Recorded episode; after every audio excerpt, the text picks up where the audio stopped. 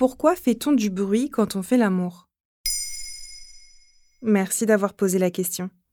Dans l'imaginaire collectif, et souvent dans les faits, le plaisir sexuel est associé à des gémissements, à de petits ou grands bruits, voire à des cris. On appelle ça les vocalisations copulatoires. C'est un langage qui permet souvent d'amplifier le plaisir et si le ou la partenaire fait du bruit, on a tendance à l'imiter, c'est-à-dire à s'entraîner mutuellement.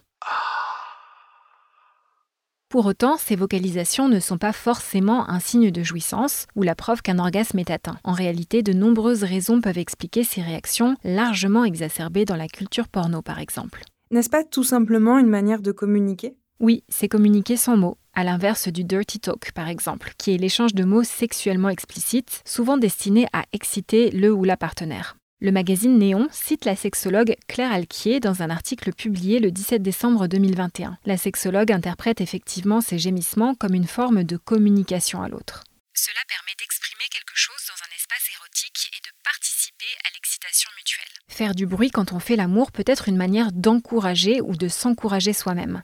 En juin 2011, des chercheurs britanniques ont publié une étude sur Archives of Sexual Behavior. Ils ont interrogé 71 femmes en conditions hétérosexuelles et 66% gémissent, soupirent et crient pour faire monter leur excitation. Mais c'est aussi une façon de rassurer. 87% d'entre elles indiquent faire ces bruits pour rassurer leur partenaire, c'est-à-dire manifester son propre plaisir dans l'optique de guider l'autre. L'étude ne mentionne pas ce qu'il en est pour les couples gays ou pour les hommes.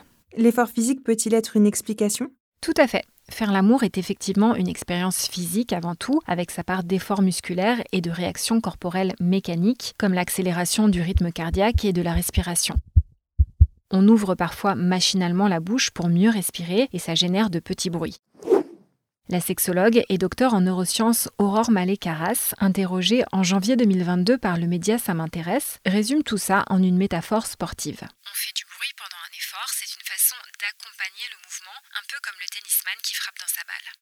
À l'inverse, est-ce normal de rester silencieux pendant l'acte sexuel? C'est vrai que certaines personnes sont nettement plus discrètes au lit. Hommes ou femmes peuvent avoir besoin de se concentrer sur leur ressenti physique, d'autres considèrent les gémissements comme vulgaires, factices, inutiles, voire encore comme une injonction sexiste, c'est-à-dire une charge inconsciente destinée à valoriser le partenaire, généralement un homme, à stimuler sa confiance en lui, à le rassurer sur sa performance. Être peu expressif en faisant l'amour ne signifie pas que le plaisir n'est pas présent. Si ça provoque un malaise ou en tout cas des questionnements d'un côté comme de l'autre, la communication reste bien évidemment le meilleur moyen de mettre tout à plat.